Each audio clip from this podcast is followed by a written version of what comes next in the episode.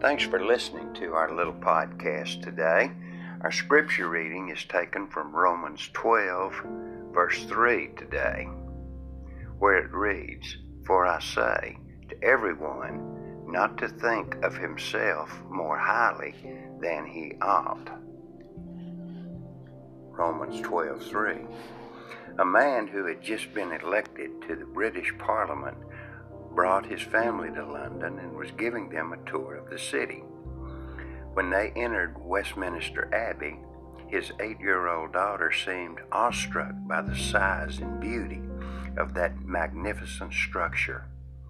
Her proud father, curious about what was going on in her mind, asked, And what, my child, are you thinking about? She replied, Daddy, I was just thinking about how big you are in our house, but how small you are in here. Pride can creep into our lives without our awareness. From time to time, it's good for us to be cut down to size. We need to be reminded not to think of ourselves more highly than we ought to think. It's easy to become proud when we stay in our own circles of life. But when we are thrust into larger situations with increased demands, pressures, and competition, we come to the shocking realization that big fish in small ponds shrink quickly in a large ocean. One thing that stands out in the Word of God is that the Lord despises the haughty.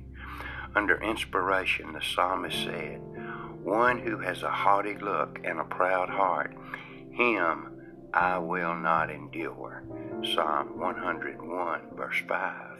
And James said, God resists the proud, but gives grace to the humble. James 4 6.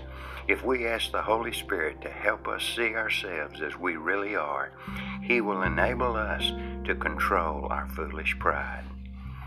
Those who know God will be humble. Those who know themselves cannot be proud.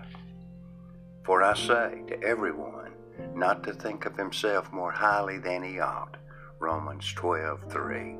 Have a blessed and glorious day in our Lord and Savior Jesus Christ, and as always, thanks for listening.